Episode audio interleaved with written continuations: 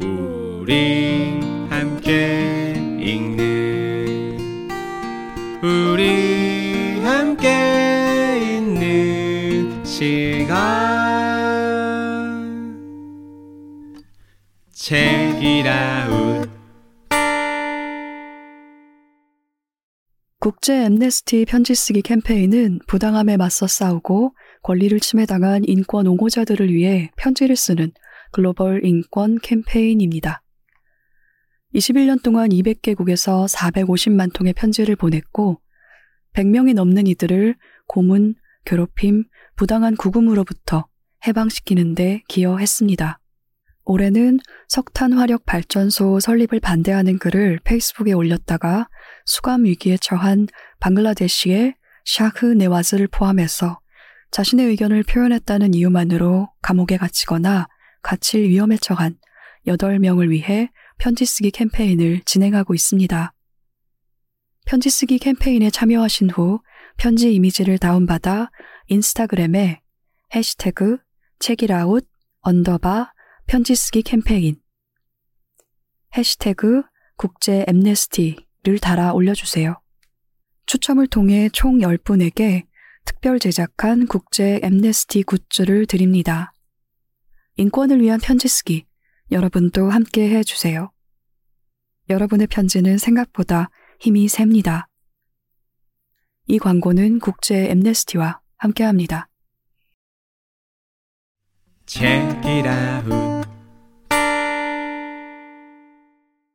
안녕하세요. 책임감을 가지고 어떤 책을 소개하는 시간이죠? 바로 어떤 책임 시간입니다. 저는 불현듯이고요. 제 옆에 프랑스어 엄님과 켈리님 나와 계십니다. 안녕하세요. 안녕하세요. 켈리입니다. 네, 안녕하세요. 프랑스와 엄입니다. 2주 전에 네. 김순옥 작가님 다녀가시고 나서 실제로 봄이 조금씩 오고 있는 것 같지 않으신가요? 아, 실록이라서. 네, 아, 오. 왜냐면 정말 날씨가 조금 풀리는 것 같기도 한데 두 분 어떻게 느끼고 계신지 요즘? 맞아요. 저는 봄이 왔다 느끼는 게 미세먼지가 안 좋아져서 음, 아, 맞아. 미세먼지가 많아져서 아 또 날이 따뜻해지고 음. 공기가 좀 나빠지는구나 이, 이 생각을 좀 했었어요. 하늘이 뿌옇더라고요. 네. 산책하다 보면. 그래서 날씨는 산책하기 좋은데 음. 공기 질은 안 좋아서 그러니까요. 마스크를 벗기가 어렵겠다라는 음. 생각을 또 하게 됩니다. 펌님은 요즘 날씨 어떻게 감각하고 계시나요? 날씨, 저는 이제 아이 하원할 때 아, 좀 깜깜한 6시에 이제 태권도 학원에서 아이를 픽업해서 어. 집을, 집으로 갈 때 음. 깜깜한 게 되게 싫거든요. 네. 요즘엔 조금 환해져가지고, 아, 어, 조금 좋고, 빨리 봄이, 전 봄을 되게 좋아하는데, 음. 봄이 빨리 됐으면 좋겠는데, 또 한편에선 시간이 천천히 가야 하는 그 개인적인 소망도 있고, 음. 아, 빨리 50이 되고 싶다, 60이 되고 싶다, 이런 생각도 어. 있습니다. 그러면 아이도 성인이 되겠네. 아, 성인 돼서 좀 자유롭게 살려고. 아. 육아에서 자유롭게, 좀 벗어나서. 어, 나만 좀 생각하고, 네네. 어, 나의 좀 편의를 위한 삶을 좀 어. 살고 싶다. 역시 돌봄과 작업 공저자라운 아, 신 말씀이었어요. 제, 제가 또 음. 이번에 이벤트 한 거 아시죠? 네. 봤어요. 책이라고 팬카페에서. 네. 오은시님이 난다 인력하신 거가 반응이 너무 좋아가지고 아 저도 뭔가 보답을 해드리고 싶다 해서 즉흥적으로 했는데 네. 어 생각보다 진짜 많이 엄청 빨리 오. 메일을 엄청 많이 주셔가지고 제가 원래 세 분만 드린다고 했는데 저 마음이 약해가지고 100% 책을 다 아. 보냈고 오늘 이제 마지막 근데 제가 너무 바빠가지고 사인을 한 것도 있고 안 한 것도 있고 음. 원래 편지까지 쓰려고 했는데 편지는 못 쓰고 아 그래서 지금 막 중구난방이에요. 음. 근데 어쨌든 지금 시점에서는 어, 요청하신 분은 100% 책을 보내드렸다는 거 아, 네, 말씀드립니다. 그래도 푸엄님의 마음이 전달될 겁니다. 안에 편지가 있든 없든 사인이 네, 있든 없든. 사인을 한두 분은 못한 것 같아가지고 음. 근데 또 또 바라지 않으셨을 수도 있으니까 네, 네 괜찮습니다. 이벤트 이야기이지만 사실 돌봄과 작업은 많은 분들에게 더 많은 분들에게 읽히면 정말 정말 좋은 책이니까 책이라 청취자분들은 꼭 관심 가져주셨으면 좋겠습니다. 오늘 어떤 책임 주제가 내가 편집자라면 이 저자와 꼭 작업하고 싶다 입니다. 저는 최근 들어 어떤 책임에서 진행된 주제 중에 가장 어려웠어요. 아 오. 근데 선 픽하셨잖아요. 제가 제안드린 여러 가지 중에 왜냐면 네. 어렵지만 한번 도전해보고 싶은 음. 주제여서 음. 그랬는데 저는 사실 켈리님이 다른 것을 좀 아, 택할 줄? 알았는데 아, 두개 중에서 네. 다른 거. 이걸 고르셔서 음. 아 결국 늪으로 걸어 들어가겠구나 싶었습니다. 두 분은 생각보다 또 빨리 정하셨는데 세- 생각보다 늦게 이제 여러분들에게 그 알려드렸고 또 고민 중이다라고 해서 다른 리스트도 보내드렸잖아요. 그 정도로 어려웠습니다. 어, 어떤 고민을 하셨던 거예요? 일단은 제가 편집자가 아니기도 맞아, 하고 맞아요. 편집 일에 대해서 잘 알지도 못하는데 그냥 편집자라면 이 사람이랑 할래가 될까? 그리고 이제 네. 어떤 분이 기준이 되어야 될까? 가령 편집자가 좋아하는 작가는 일단은 마감일을 잘 지키는 저자일 것 같기도 하고 맞아요. 또? 편집자와 소통해서 굉장히 좀 다정하게 혹은 이제 자기가 말하고 싶은 부분을 정확하게 조목조목 이제 이야기하는 사람일 수도 있을 것 같고 뭐 그런 것들을 헤아리다 보니까 내가 편집자라면 어떤 능력이 필요하고 또 어떤 저자를 좋아했을까를 고민하는 시간이 굉장히 길어졌던 듯 싶어요. 음, 저도 그게 고민이긴 했는데 상상하는 즐거움도 또 있더라고요. 음. 아, 내가 안 해본 일이니까 음. 내가 그 일을 한다면, 했다면 어떤 저자분을 좋아했을까? 막 이런 음. 상상을 음. 하면서 진짜 약간 잠시 편집자 했어요. 머릿속으로. 이걸 정하면서 어, 잠깐 했다. 푸엄님은 사실 편집일하고 가까운 분이기 네. 때문에 더 어려웠을 것 같기도 해요. 왜냐면 음. 지금까지 작업해온 필자분들도 많고 네, 어. 많죠. 그리고 또 애정 어린 시선으로 바라보는 필자들도 많기 때문에 네. 그 중에 어떻게 또 한 명을 골라 네. 안 아픈 손가락이 없을 텐데 그래서 어 아예 제가 전혀 모르고 만나본 음. 적이 없는 사람의 책을 가지고 올까 하다가 아 그래도 이건 아닌 것 같아. 내가 아. 아는 사람, 내가 좀 많이 신뢰하는 사람을 음. 의 책을 가지고 오겠다고 생각을 했고 한 10년 후에 어떤 책임이라는 이름으로 출판사가 열린다면 오. 어 켈리님은 편집자 하시면 잘하실 것 같고 어 시- 불현듯님은 마케터, 마케터 저는 홍보, 저는 왠지 저는 SNS 아. 담당 음. 이런 거 하면 어떨까 이런 생각도 하면서 책을 골라왔습니다. 어, 저 열일할 수 있어요. 완전 잘하실 것 어. 같아. 매일 팬카페에서 이벤트 열 것 같은 느낌이 들기도 하는 그런 상황입니다. 어, 아, 저는 이제 그 책을 고르다가 또 이런 생각도 들었습니다. 그 저자가 물론 지금 왕성하게 활동하고 계신 분도 좋지만 뭐 돌아가셨거나 혹은 이제 작품 활동을 중단한 분들 음. 중에서도 고르면 재밌지 않을까 싶어가지고 좀 그 저변을 확대시켰더니 아무래도 조금 더 고르기가 수월했던 듯 싶어요. 저도 약간 비슷한 고민했었는데 해외 작가 음. 그리고 이미 이제 작고한 작가들을 상상하면서 소개할 수도 있을 것 음. 같았어요. 네. 네, 그래서 뭐 저는 약간 후보군으로 퍼트리샤 하이스미스나 아. 어슐러 르긴이나 어. 막 생각했었는데 제 깜냥이 어, 재밌었을 것 같아. 네네. 책 속에. 고민을 좀 했었죠. 음. 내가 편집자라면 이 외국 저자와 작업하고 어, 싶다. 어. 나중에 또 시작하면 재밌을 것 같다는 생각이 듭니다. 오늘은 저부터 책 소개를 해드리도록 하겠습니다. 방금 말도 나왔지만 저는 돌아가신 분의 네. 책을 가지고 왔어요. 하지만 이 책은 돌아가셨지만 여전히 생생한 책이어서 많은 분들이 아마 관심을 가지고 귀 기울이실 것 같은 작품입니다. 바로 김명순 에세이집 사랑은 무한대 이외다입니다. 음. 이 책은 제가 텀블벅을 통해서 아. 후원을 하고 음. 받은 책이기도 한데요. 김명순이란 이름 혹시 두 분 들어보셨나요? 들어봤죠. 언제 들어보셨어요? 책이 있잖아요. 음, 네, 있죠. 작가의 책이 한 10년 안에 몇 권이 나왔죠. 뭐 네. 시선집도 있고 음. 산문선도 있기는 하죠. 그리고 작가들이 이제 좋아하는 작가 이야기할 때 몇번 음. 들었던 것 같아요. 아, 그렇구나. 제가 뭐 막 작품을 읽고 이러진 않았지만 네, 이름 정도는 오. 알고 있었던. 네. 네, 저도 텀블벅 같이 했었는데 저는 하기 전에는 몰랐어요. 아, 그렇군요. 네, 네. 저는 이제 제가 한 대학교에서 여러분 이제 강의를 어. 한 적이 있지 않습니까? 그때 이제 한국 현대 문학사라는 수업을 맡게 된 거예요. 그런데 현대 문학사가 또 좀 깁니까?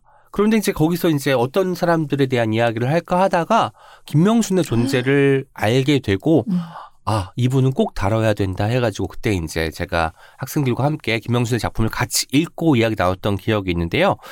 그때는 주로 시 작품들을 읽었다면 이번에 에세이집이 나와서 아, 어떤 에세이를 썼을까 궁금해서 이제 제가 주문을 했고 그 김명순 에세이 밑에는 1918년부터 1936년까지 그러니까 19년 동안 쓰인 김명순의 글들 중에서 어떤 것들을 뽑아서 이제 이 책에 실은 것 같습니다. 그리고 이 책은 핀드라는 출판사의 네. 첫 책이기도 해요. 네, 궁금해요. 어떤 출판사인지. 음. 핀드는 네. 그 핀, P-I-N이죠. 뭐 명사로는 핀이고 음. 이제 동사로는 뭐 어디에 핀을 박다라는 음. 뜻이고 여러분 핀터레스트 아시죠? 알죠. 그때 핀터레스트에는 좋아하는 사진들을 pinned 한다고 음. 하거든요. 음. 나 이 사진 꼭 집었어라는 느낌으로 pinned를 한다고 하는데 아마 거기서 유래를 한 음. 핀드가 아닐까. 그래서 내 마음에 쏙 드는 책들을 아. 내야 되겠다라는 어떤 출판사의 슬로건 같은 것이 느껴지는 출판사 이름이고요. 이 핀드 출판사의 대표는 김선영이라는 네. 편집자예요. 아, 아무튼 스윙 그분이요? 쓰신 네. 분이죠. 아, 저는 네 여러 번 어, 저자 인터뷰 때 아, 원래 마케터 하시다가 편집자 하신 분으로 알고 있거든요. 아, 그래요. 아, 마케터로 출발하셨어요? 그러니까 출발을 어떤 걸로 먼저 했는지 모르는데 제가 마케터로서도 뵀었고 편집자로서도 뵀던 분이세요. 음. 음, 몰랐어요. 아는 그 분이 저도 이제 창비 편집부에 계실 때 이제 인사를 드리고 뭐 여러 번 만날 기회가 있었는데 깊이 있는 대화를 나누기는 상황이 좀 여의치 않아서 이름만 이제 알고 연락처만 이제 주고받고 하던 사이였는데 출판사를 갑자기 내셨다고 해서 깜짝 어. 놀랐습니다. 그리고 그 출판사가 제가 사는 곳과 그리 멀지 않은 곳에 있어서 한 번쯤 방문해야겠다라고 마음만 먹고 있는 상황인데요. 서책으로 김명순 에세이를 내는 마음은 어떤 마음일까라는 생각을 가지면서 책을 읽기 시작했습니다. 책 날개에는 김명순 작가의 소개가 들어있는데요. 제가 처음 세 문장만 읽어드리도록 하겠습니다. 1896년 1월 20일 평안남도 평양에서 태어났다.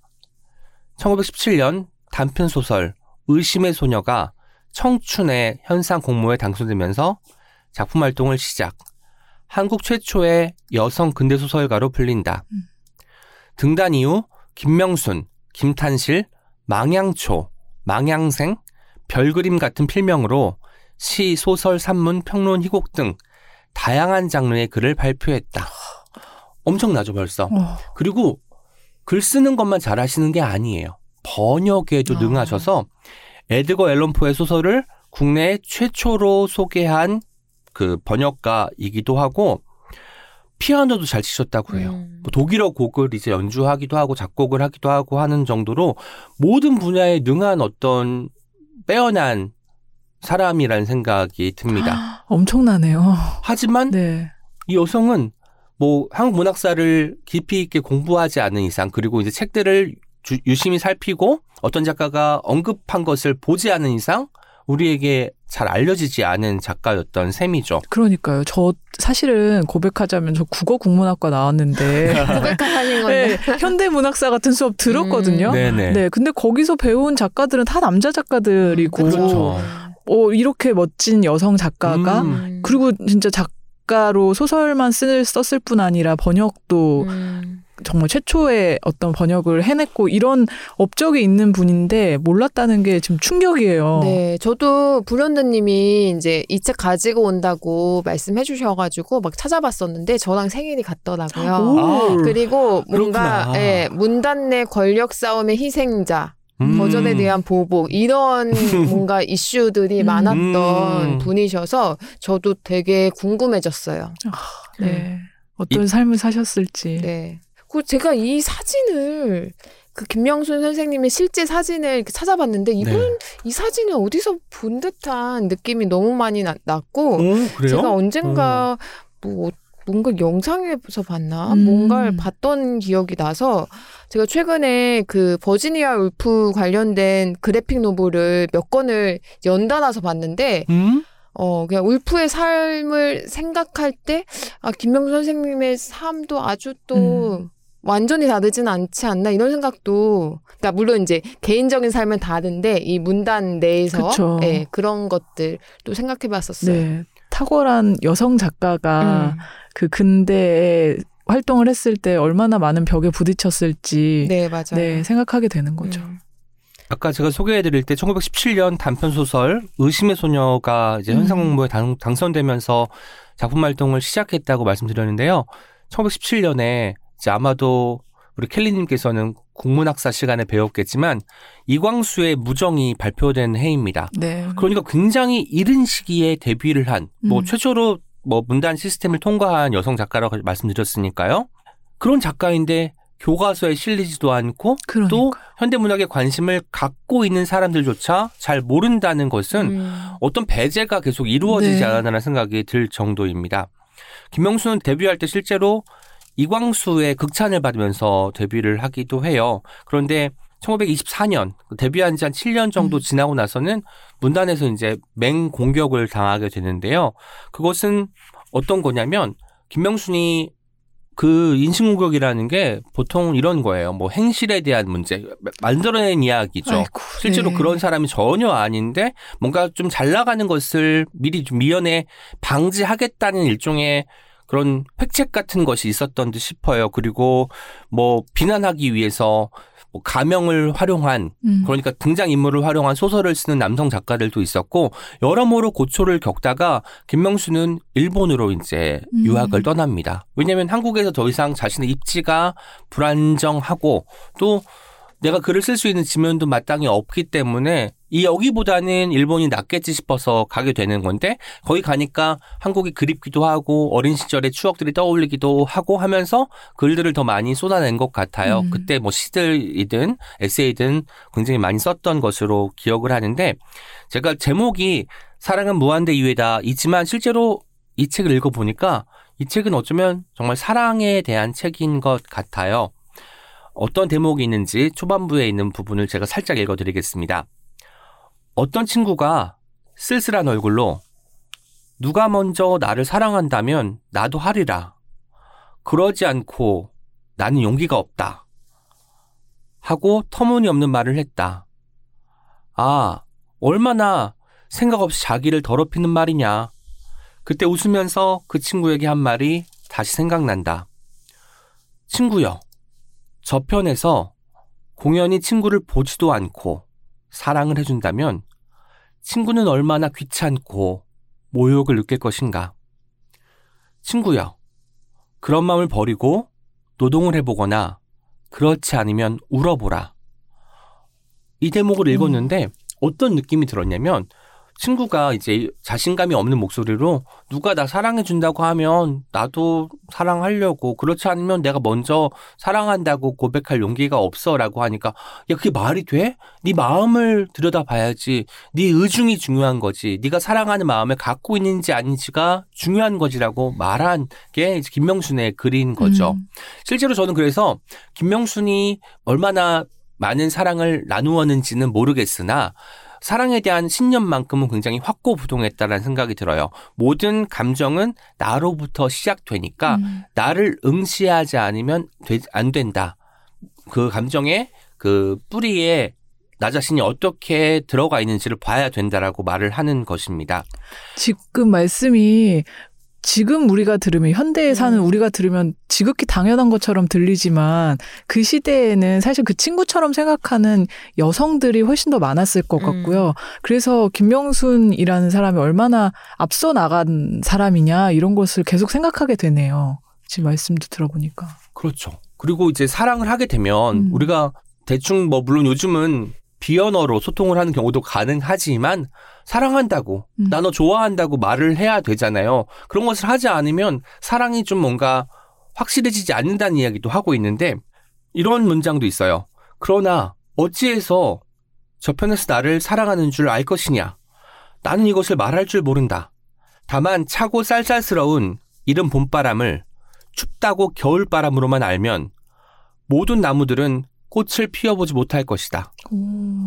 우리가 요즘 바람 아직 차잖아요. 음. 어, 겨울인가 보다 하지만 그걸 봄바람으로 명명하지 않는 이상 계속 우리는 겨울에 살기 때문에 사랑을 하면 사랑을 한다고 말을 해야 된다. 이런 진취적인 이야기를 하고 있는 거예요. 음. 또 당시에는 아마 우리도 교과서에서 배웠지만 신여성들이 이제 네. 등장하는 시기이기도 하고 그에 얽힌 여러 가지 이야기가 나오는데 당시에 이제 이런 그 내용이 나와요.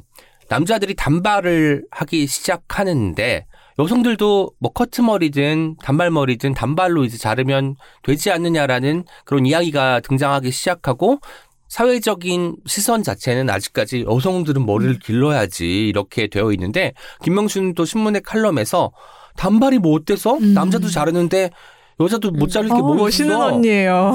그게. 스타일이라면 음. 그리고 지금 시대가 변화하고 있는데 너희들 이런 걸로 하나하나 다 트집 잡으면 안 돼라고 이야기를 하는 아주 강단 있는 여성 작가이기도 했습니다.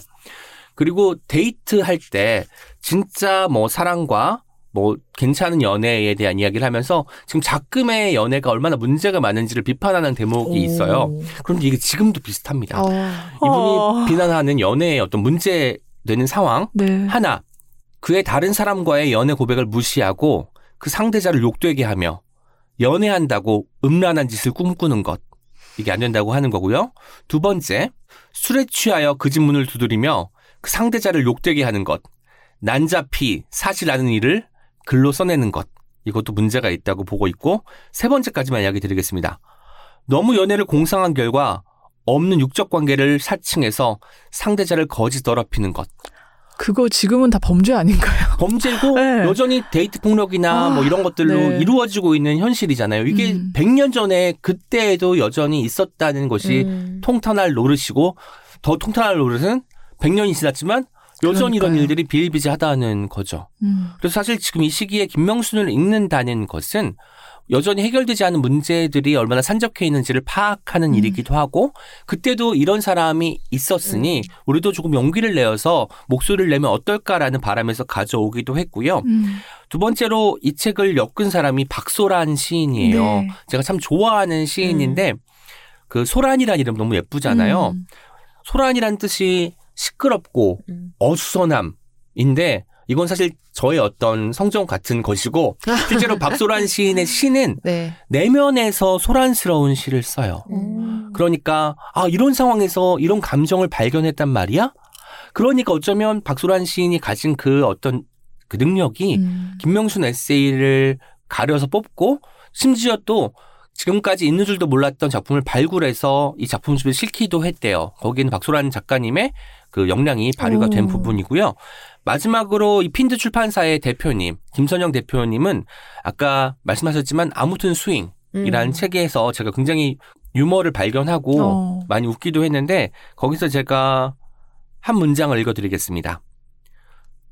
춤을 배우기 전까지 나의 스텝은 보통 목적이 아닌 수단으로만 쓰였었다. 어디에 가기 위해 걸었고 늦지 않으려고 뛰었지 걸음을 위한 걸음을 내딛지는 않았었다.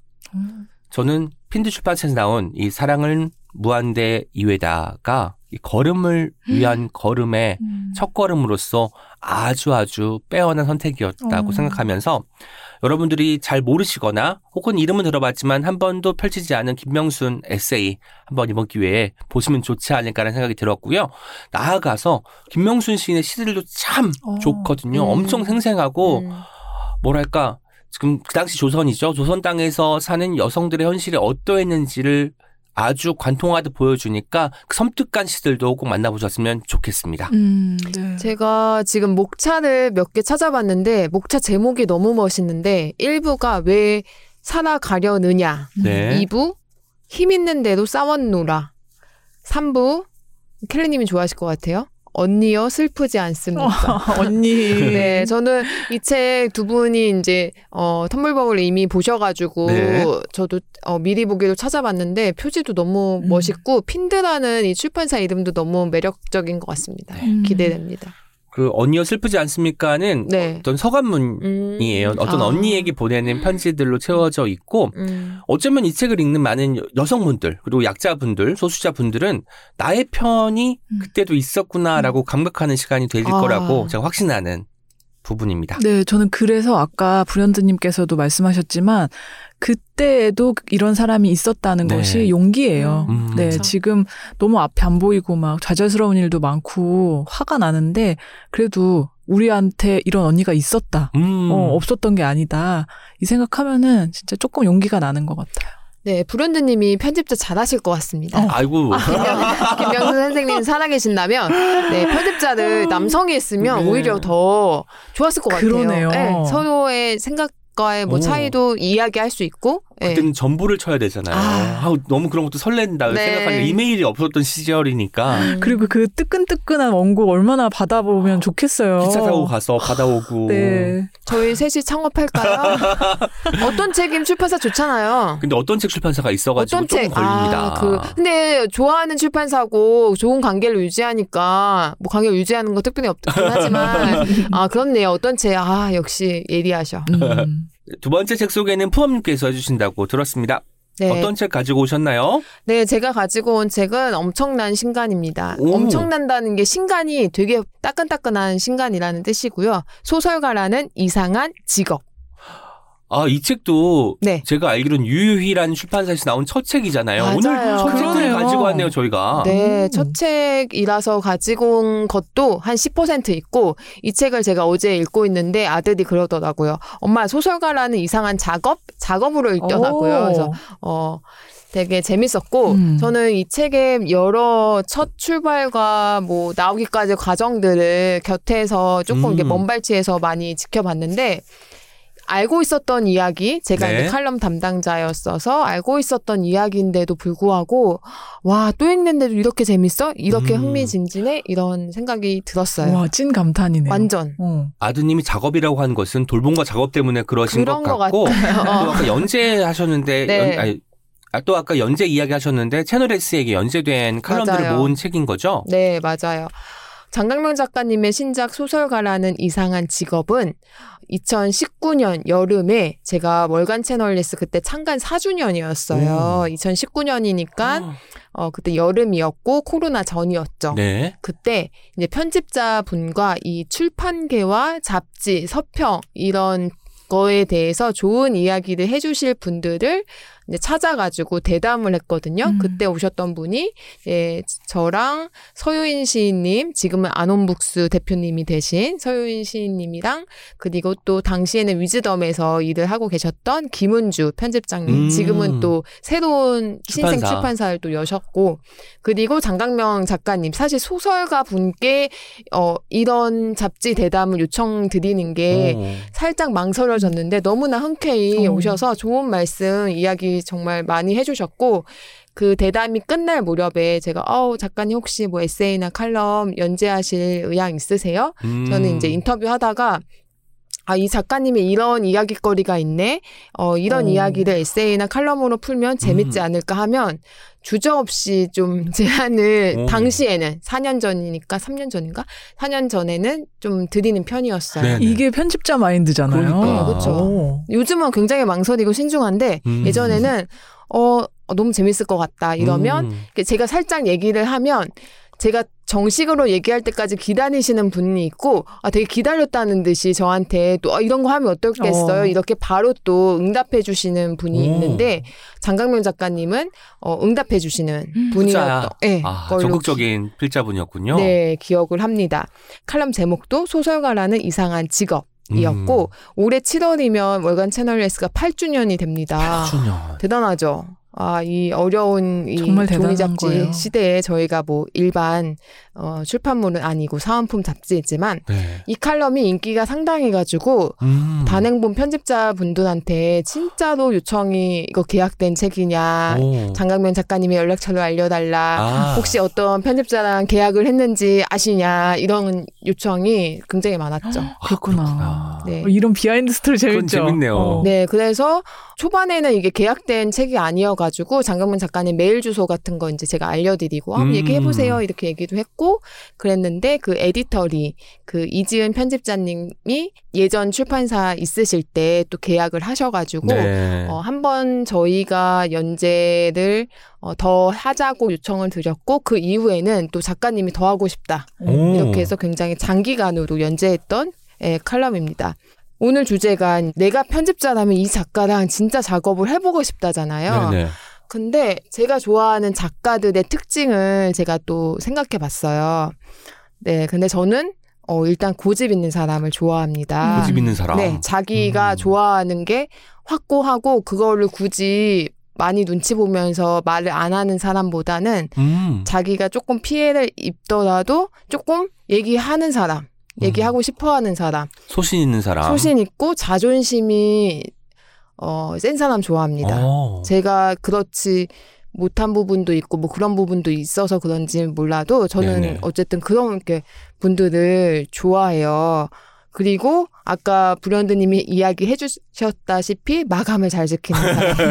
대부분 기자 출신이 마감 잘 지키는데 너무나 당연한 거니까 네네. 마감을 지키는 건 기본 베이스인데 어, 장강민 작가님 그 전에도 제가 뭐 이렇게 연락 뭐 이렇게 뭐 인터뷰를 했는데 뭐 추가 답변을 뭐 요청한다던가. 근데 작가님이 평소에는 전화 끊 끊고 계시잖아요. 전화 안 받으시잖아요. 네네. 메일로 소통하는데 메일은 또 굉장히 또 빨리 회신하시는 편이고 정확하신 편이세요. 맞아. 정광석화로 답변이 오는 경우가 맞아요. 있어요. 그래서 제가 어, 좋아하는 작가님 중에 한 분이고 내가 편집자라면 어, 이 작가님과 작업해보고 싶다 음. 이런 생각이 들었어요. 여기서 질문. 네. 그러면 장강명 작가님은 채널예스에서 연재하실 때 단 한 번도 마감을 어기지 않으셨습니까?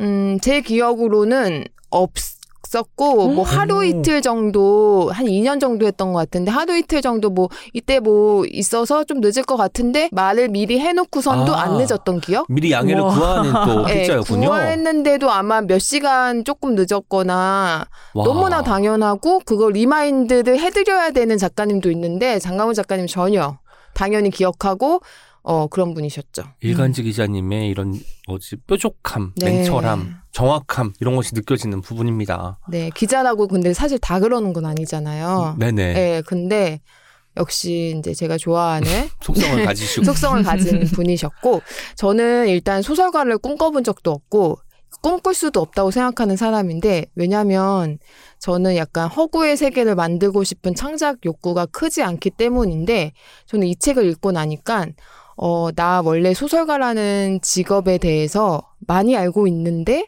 어 하지만 어 이런 점도 있었네. 아 소설가가 이런 생각을 이렇게 깊이 하는구나. 음. 어, 그런데 자신의 직업에 대해서 이렇게까지 진지하게 탐구하는 사람이야말로 정말 좋은 작품을 쓸 수 있는 아. 게 아닐까? 이런 생각을 했습니다. 음.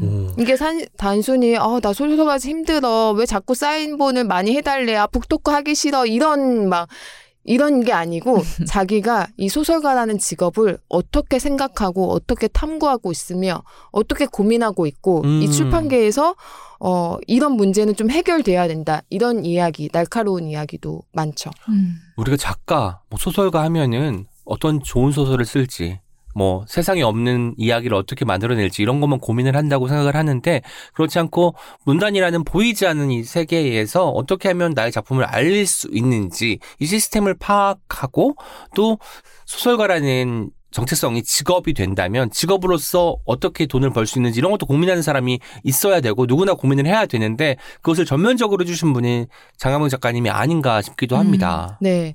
저는 밑줄을 예전에 봤던 문장인데도 되게 다시 읽어도 재밌었고 밑줄도 많이 그었는데 가장 감동했던 이야기가 있거든요. 오. 요거를 짧게 한번 읽어볼게요.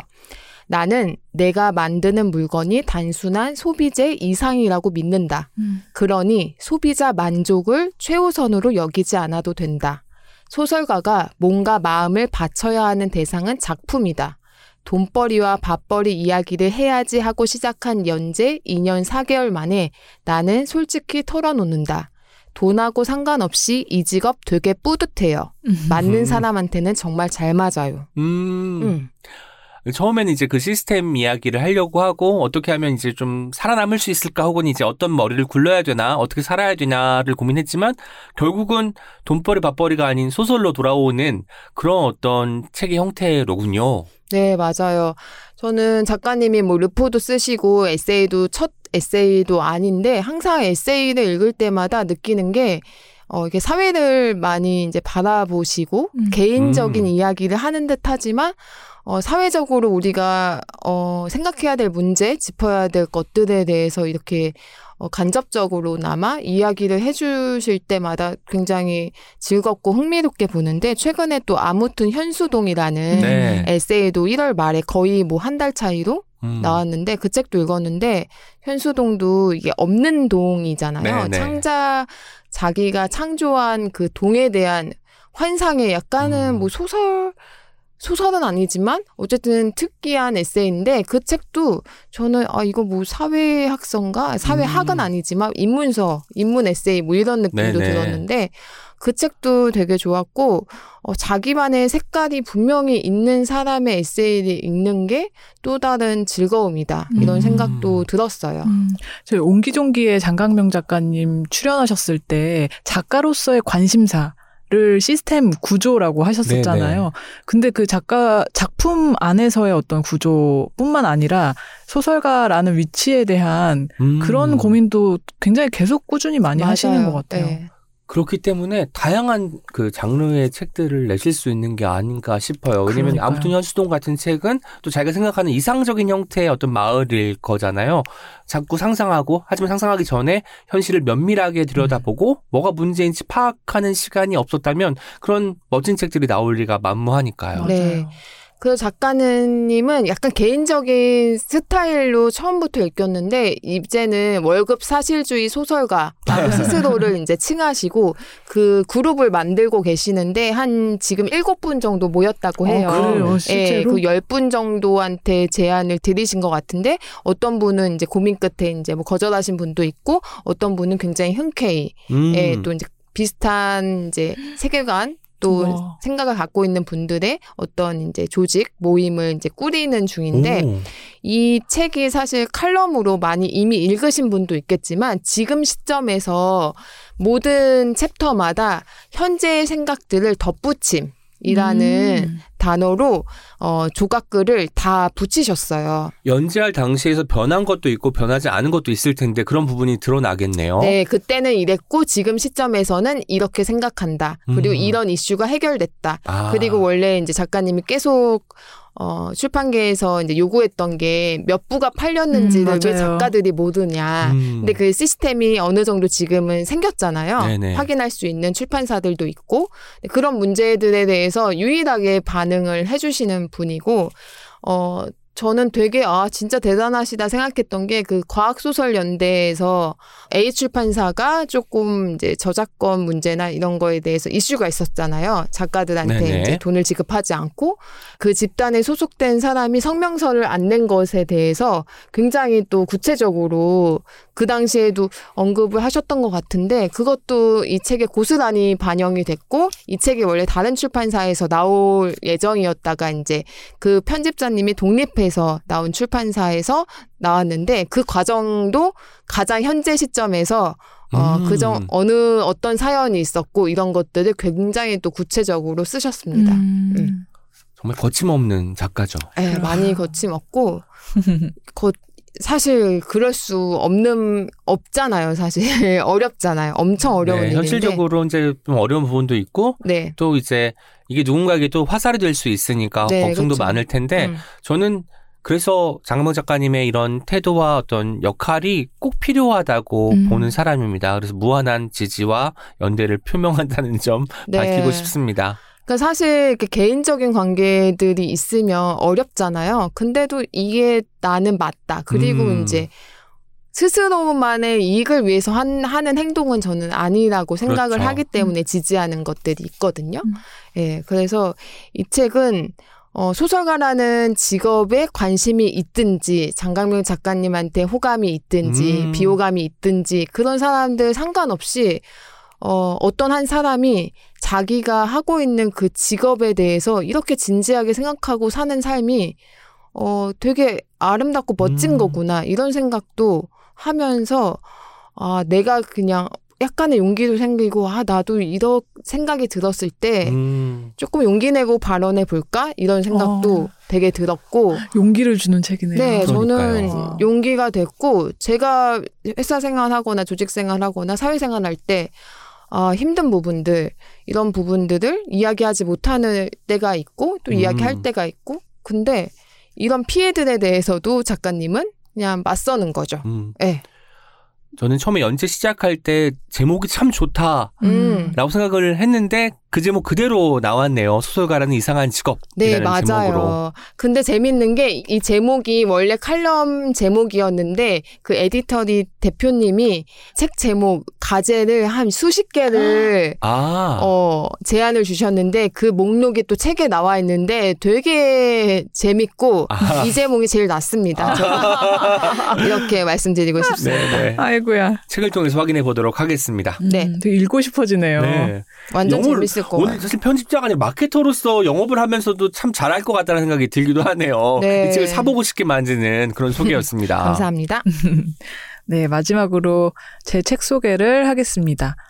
저는 오늘 김지승 작가님의 짐승 일기를 소개하려고 하고요. 난다 출판사에서 2022년 8월에 출간되었습니다. 책의 제목에서 알 수 있듯이 이 책은 금요일들, 토요일들, 일요일들 하는 식으로 요일별 음. 일기가 묶여 있고요. 제가 이 책을 오늘 주제에 가지고 온 이- 이유가 제가 이책 저자 북토크를 다녀온 적이 있어요. 네. 그때 아주 인상적인 얘기를 들었었는데, 어, 이 책이 주간 문학 동네에 연재되었던 음. 글을 바탕으로 재구성이 된 네. 어, 책인데요. 연재가 결정되고 나서 작가님이 병이 있다는 걸 알게 된 거예요. 네. 그래서 수술을 하게 되고, 그러니까 병원에서 이 연재를 하게 된 것이죠. 음. 어, 너무너무, 어, 예측 못하고 힘든 상황이었을 거잖아요. 그런데 계속 병원에서 그 주간으로 마감을 하셨대요. 와. 네네.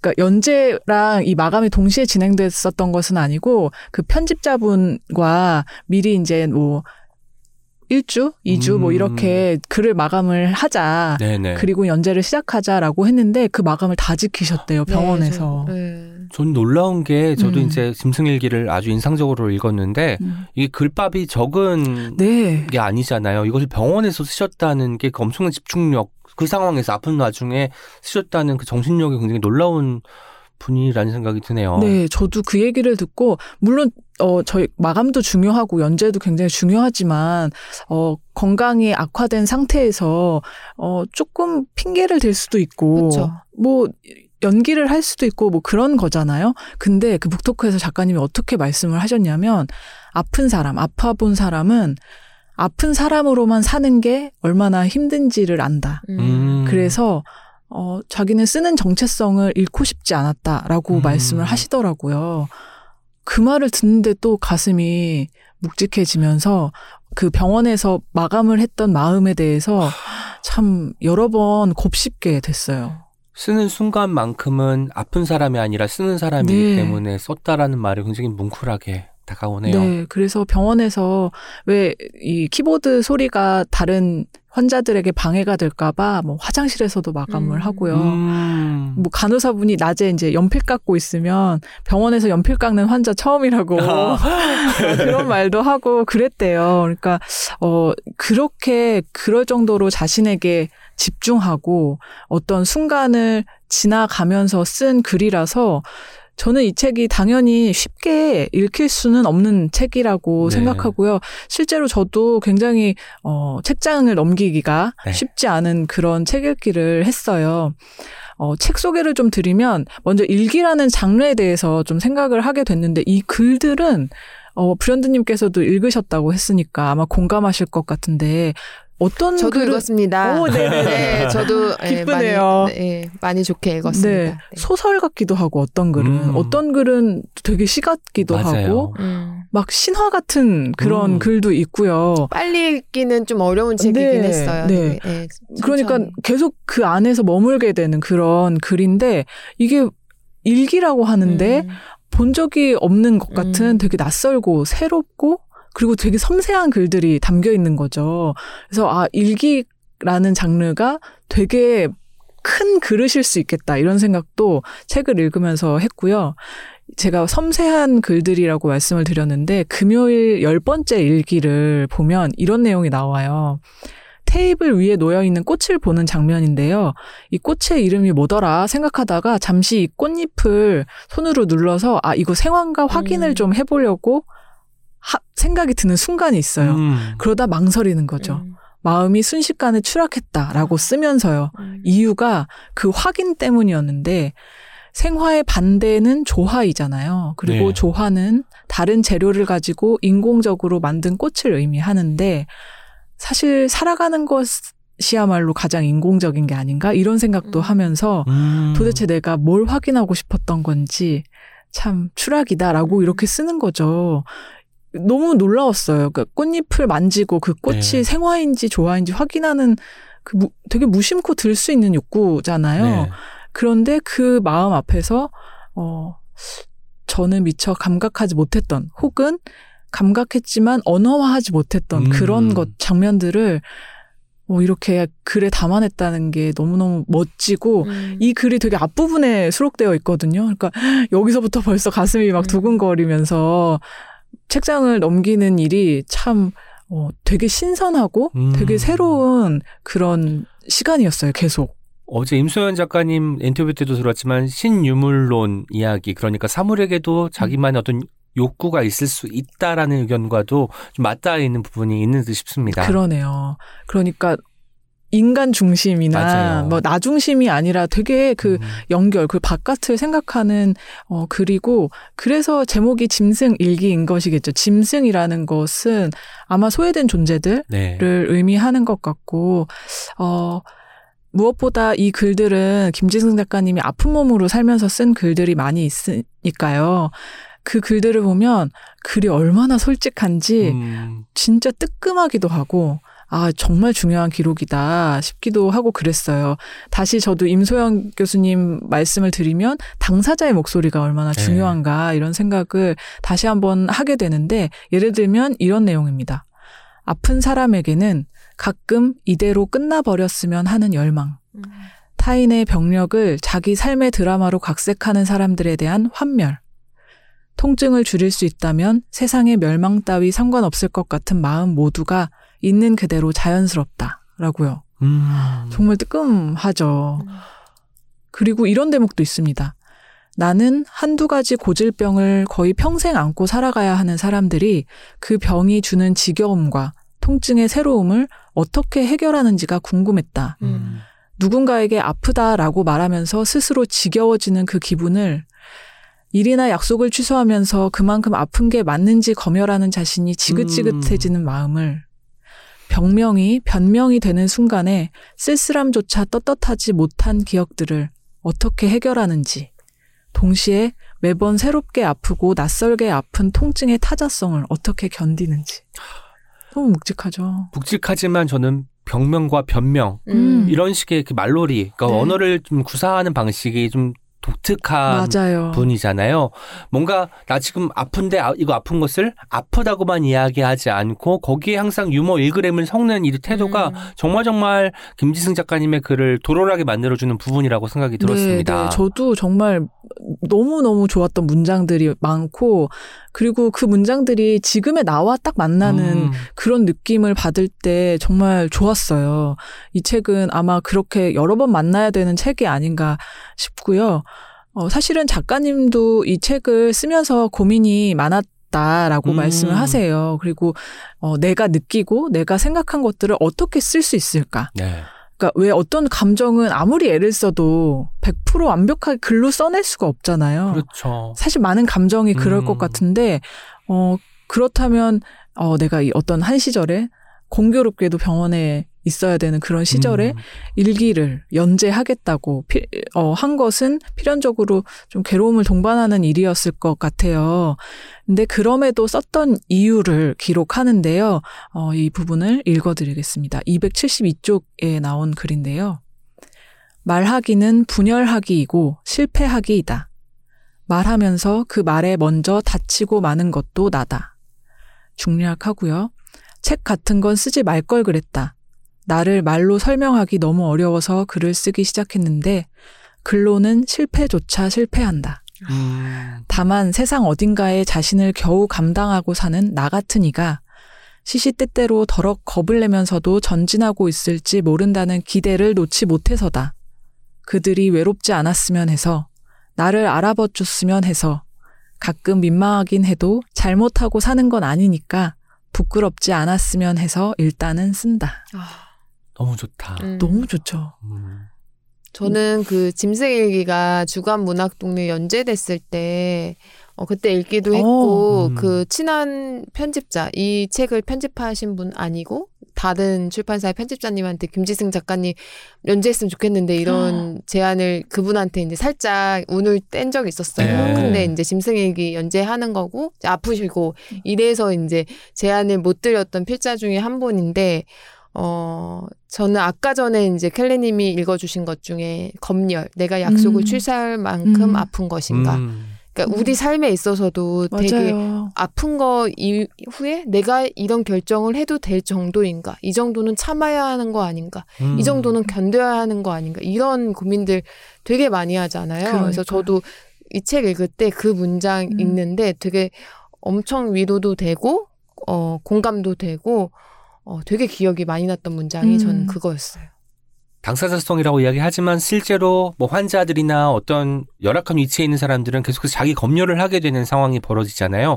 이 이야기를 또 들으니까 예전에 저희 김신식 작가님이 아, 다소 곤란한 감정을 출간하고 출연하셨을 때 환자다움 요구하는 거 있잖아요. 아, 아, 정정하시네요. 음, 아프다고 했는데 괜찮아 보이네, 멀쩡해 보이냐라고 할 때의 이 환자다움들. 그러니까 외부에서 바라볼 때는 이럴 것이다라고 생각하는 것과 당사자의 상태는 다른다는 데서 오는 이 불일 치감 이런 것들이 또 떠오르기도 하는 맞아요. 대목이기도 합니다. 음, 네. 여기에도 그런 얘기가 있어요. 뭐 누가 약속이라도 한 듯이 간호사건, 의사건, 주변에서 주변 뭐 환자 노인분이건 다들 자기한테 긍정적으로 생각해라 이랬다는 음. 거예요. 그래서 그 아, 긍정적이다라는 단어가 무슨 뜻인지 곱씹으면서 음, 도대체 그쵸. 어, 뭐, 어떤 마음으로 저런 말을 하는지에 네. 대해서도 썼는데 어 이런 음, 글들이 그러니까 우리가 머릿속으로 막연하게 생각했던 혹은 이게 뭐가 문제인지 모르는 음. 어떤 그런 되게 틈새에 있는 그런 장면들을 쏙쏙 건드려주는 그런 글이라서 이 책이 정말 탁월하고 음. 특별한 것 같아요. 일기가 원래는 매일 써야 되는 글이기는 하지만 저는 김현수 작가님도 시절 일기라는 책을 네. 쓰셨지만 어떤 한 시절에 되게 농밀하게 쓸 수 있는 글들이 있는 것 같아요. 그럴 음. 때쓸 수 있는 또 일기가 따로 있으니까 뭐이 책을 읽고 나서 저도 일기가 쓰고 싶어졌어요. 근데 저 지금 갑자기 일기 진짜 쓰고 싶어졌어요. 그러니까 그 중심에 진심으로. 무엇을 놓을 것이냐만 음. 정한다면 이제 일기를 쓸 수 있을 것 같은데 그것을 고민만 하고 아직까지 실천을 하지 어. 못하고 있는 저희지만 푸엄님은 저보다 실천력이 좋으시니까 아, 저 안 좋은데요? 예전엔 좋았죠. 저보단 좋으세요 그래도. 근데 2년 전에 또 불현대님이 아무튼 연필 가지고 네, 오셔서 맞아요. 네, 그때도 저는 아무튼 연필도 되게 좋아서 저는 그때 이후로 이제 김지승 작가님의 이제 음. 글, 글들이나 이런 걸 보았었는데 이 짐승에게 나오고 나서 온라인 북토크 같은 행사들을 좀 많이 하셔서 저는 그런 거 음. 어, 출판사 해당 계정에서 많이 봤었거든요. 네네. 근데 말씀하실 때 되게 포스 맞아요. 그러니까 너무 맞아. 멋있고 아 나도 어 너무 가보고 싶고 만나보고 싶은 작가님 음. 중에 한 분이었어요. 네, 네.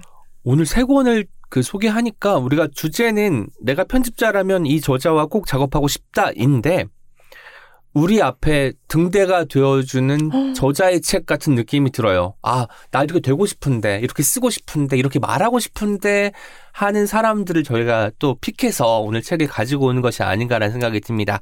정리하는 의미에서 저희가 소개한 책 다시 한번 말씀해 드리겠습니다. 저는 김명순 첫 에세이집 사랑은 무한대 이외다라는 책을 가지고 왔고요. 이 책은 박소란 시인께서 엮은 책이고 출판사 핀드의 첫 책이기도 합니다. 많은 관심 바랍니다.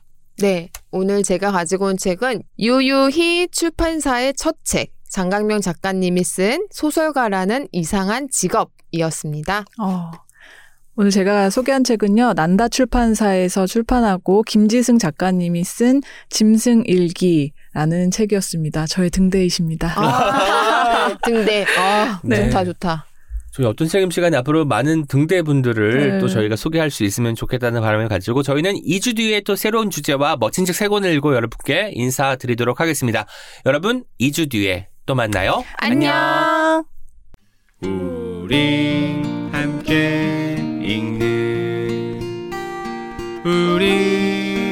함께 있는 시간. 책 기라